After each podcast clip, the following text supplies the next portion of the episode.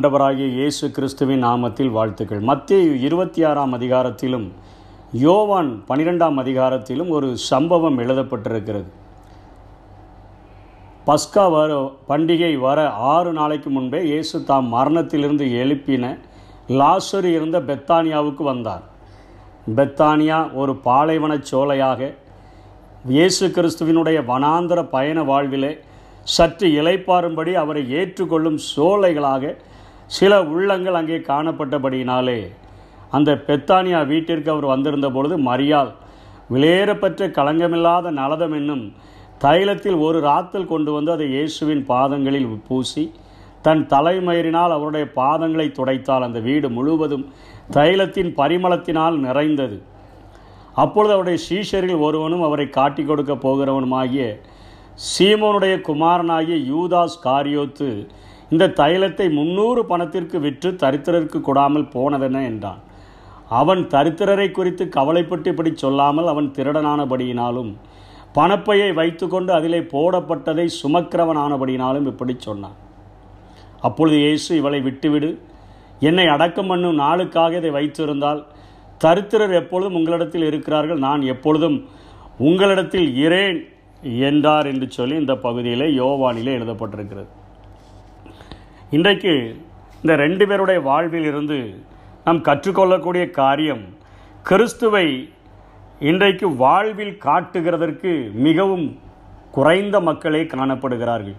கிறிஸ்துவை தங்களுடைய வாழ்வில் காட்டுகிறதற்கு மரியால் அவருடைய பாதங்களை முத்தம் செய்கிற அளவிற்கு தன்னுடைய தலைமயிரினால் துடைக்கிற அளவிற்கு அவரை தொட்டு அவருடைய வா அவருடைய காரியங்களை அவரிடத்தில் அவரை தொட்டாலும் அவருடைய மனதும் இயேசு கிறிஸ்துவோடு கூட அவருடைய அன்பிலே இணைந்திருந்ததை நாம் பார்க்க முடிகிறது? ஆனால் இன்றைக்கு யூதாஸ் காரியோத்து ஆண்டவரை மத்திய இருபத்தி ஆறாம் அதிகாரம் நாற்பத்தோராம் ஒன்பதாம் வசனத்திலே அவன் இயேசுவினிடத்தில் வந்து ரபி வாழ்க என்று சொல்லி அவரை முத்தம் செய்தான் என்று பார்க்கிறோம். இன்றைக்கு கிறிஸ்துவை காட்டி கொடுக்க ஏராளமான பேர் இன்றைக்கு இருக்கிறார்கள்.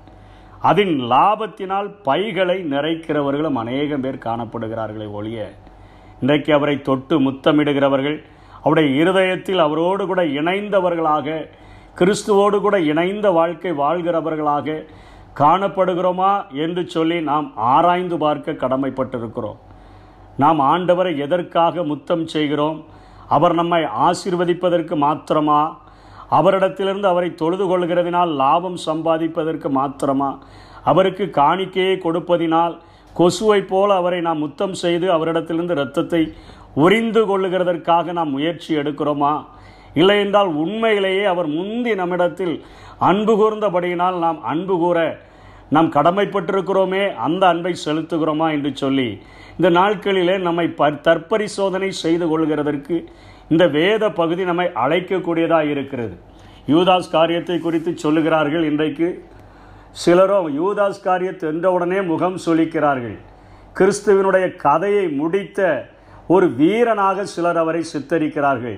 சிலர் யூதாஸ் இயேசு கிறிஸ்துவை காட்டி கொடுத்த போதும் அவர் மேசியாவாக இருந்தால் தப்பிக்கொள்ளுவார் என்ற துணிவுடன் செய்ததாக கூறுகிறார்கள். சிலரோ இயேசுவை தமது ஆராய்ச்சி கண்ணால் ஆராய்ந்து அவர் பொய் மேசியா என நிச்சயித்த பின் காட்டி கொடுத்தான் என்று சொல்கிறார்கள். கிறிஸ்துவை விரோதிக்கிறவர்கள் இப்படி பல காரியங்களை சொல்கிறார்கள் சிலரோ அவன் காசுக்கு ஆசைப்பட்டு காட்டி கொடுத்தான் என்பர். சிலரோ கிறிஸ்து தமது திறமையை வெளிப்படுத்த வாய்ப்பு ஏற்பட காட்டி கொடுத்தான் என்று சொல்லியெல்லாம் அநேக கருத்துக்களை கிறிஸ்துவோடு கூட தொடர்பில்லாமல் அவர் வாழ்கிற ஜனங்கள் இப்படிப்பட்ட காரியங்களை சொல்லி கொண்டிருக்கிறார்கள்.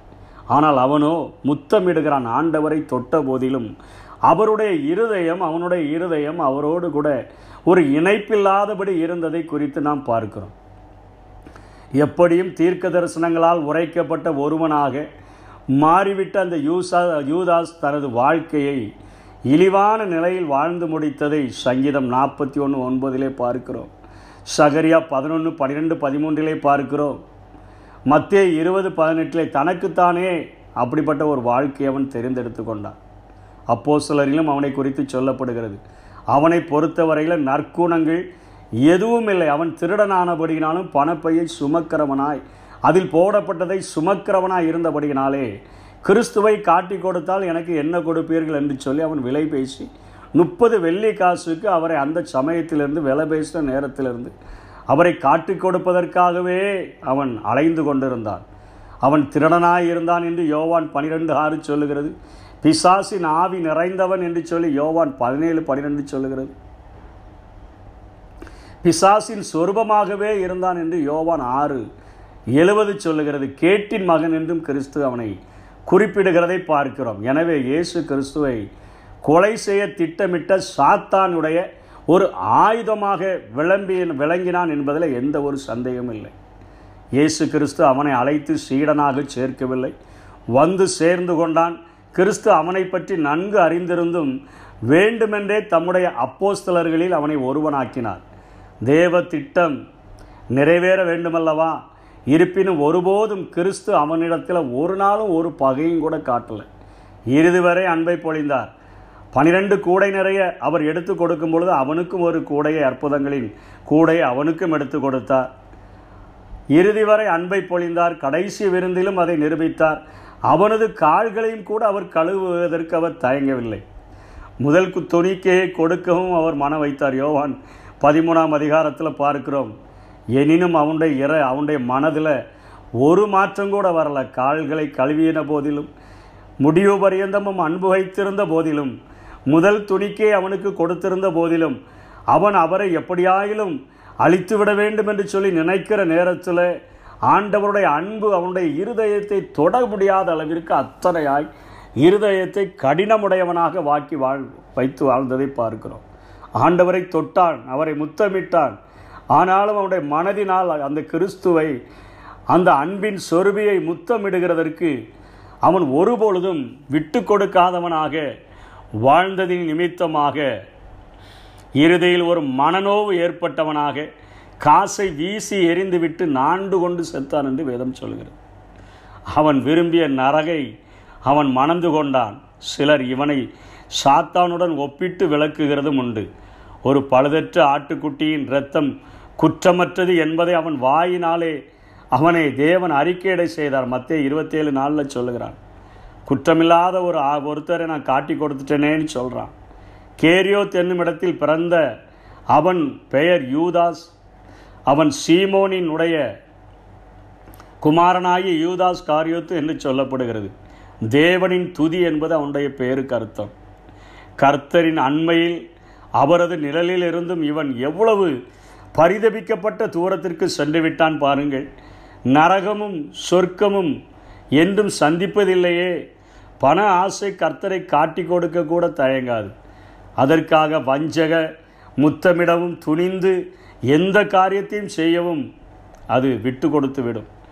மனம் வருந்துதல் ரட்சிப்பு அல்ல மனம் வருந்தினான். ஆனால் தேவனிடத்தில் திரும்பினால்தான் ரட்சிப்பு. வாய்ப்புகள் பல கொடுக்கப்பட்ட பிறகும் மனம் திரும்பாமல் போன அவனுடைய வாழ்க்கை நமக்கு ஒரு எச்சரிப்பின் திருஷ்டாந்தமாக அது எழுதப்பட்டிருக்கிறது. கிறிஸ்துவை விற்று பணமாக்க துணிந்தான். அப்பணம் அவன் தலை அவனுக்கு கூட அது உதவாமல் அது போய்விட்டதை நாம் பார்க்கிறோம். அப்போஸ்தல பதவியெல்லாம் அவனுக்கு இருந்தது.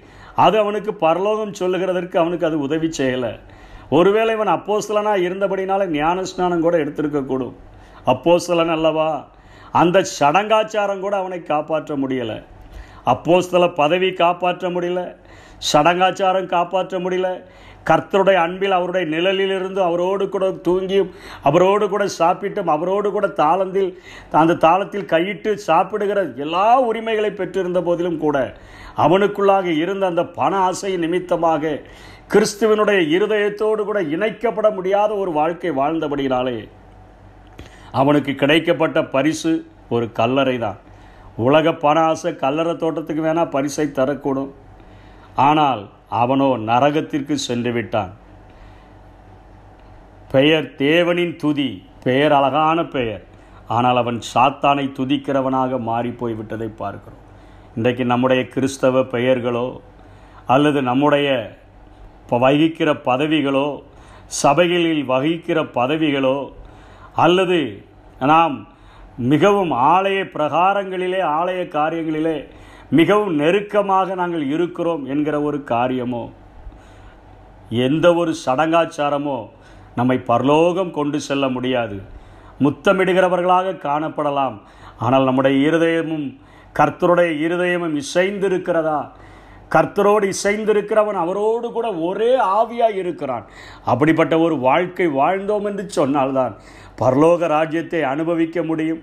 அந்த மரியாள் அவளுடைய பாதத்தை முத்தம் செய்கிறவளாக தன்னுடைய தலைமயிரினால் துடைக்கிறவராக அத்தனையாய் அன்பு செலுத்தினதை பார்க்கிறோம். ஆனால் யூதாசோ ஆண்டவர் முத்தமிட்ட போதிலும் சிநேகிதனே என்று அழைத்தாலும் கூட அப்போஸ்தல பதவியோ அவனுடைய காரியங்களோ அவனுடைய சடங்காச்சாரத்தில் எல்லா காரியங்களையும் செய்த போதும் கிறிஸ்துவோடு கூட நிழலை போல வாழ்ந்த போதிலும் கூட ஒரு ட்ரெஷரர் என்கிற ஒரு பதவியை வகித்த போதிலும் கூட அது அவனுக்கு பரலோக ராஜ்யத்தை கொடுக்க முடியல. நரகத்தை பரிசாக பெற்றுக்கொண்டான். நாண்டு கொண்டு செத்தான் என்று எழுதப்பட்டிருக்கிறது. இன்றைக்கு நம்முடைய இருதயம் எத்தனையாய் எப்படிப்பட்டதாய் இருக்கிறது? தேவனின் துதி என்று பெயரை கொண்டவனுடைய நிலைமை இப்படி இருக்கிறதே பெயர் காப்பாற்ற முடியவில்லையே. ஆண்டவரே எங்களுடைய இருதயம் முந்தி அன்பு கூர்ந்தபடியினால் நாங்கள் உம்மிடத்தில் அன்பு கூற கடனாளிகளாக இருக்கிறோம். உம்மோடு கூட இசைந்திருக்கிற ஒரு வாழ்க்கை வாழ விரும்புகிறோம். உம்மை நேசித்து வாழ்கிற ஒரு வாழ்க்கை விரும்புகிறோம் என்று சொல்லி ஆண்டவரோடு கூட ஐக்கியப்பட்டு வாழ்ந்தோம் என்று சொன்னால் நிச்சயமாக பரலோக ராஜ்யத்தை என் கிறிஸ்து நமக்கு பரிசாக தர முடியும். அப்படிப்பட்ட வாழ்க்கைக்கு நாம் பிரயாசப்படுவோம். கர்த்தர்தாமை கிருபை அளிப்பாராக. ஆமை என் மூச்சுல என் சொல்லுல என் செயலில் கலந்திருக்கீங்க.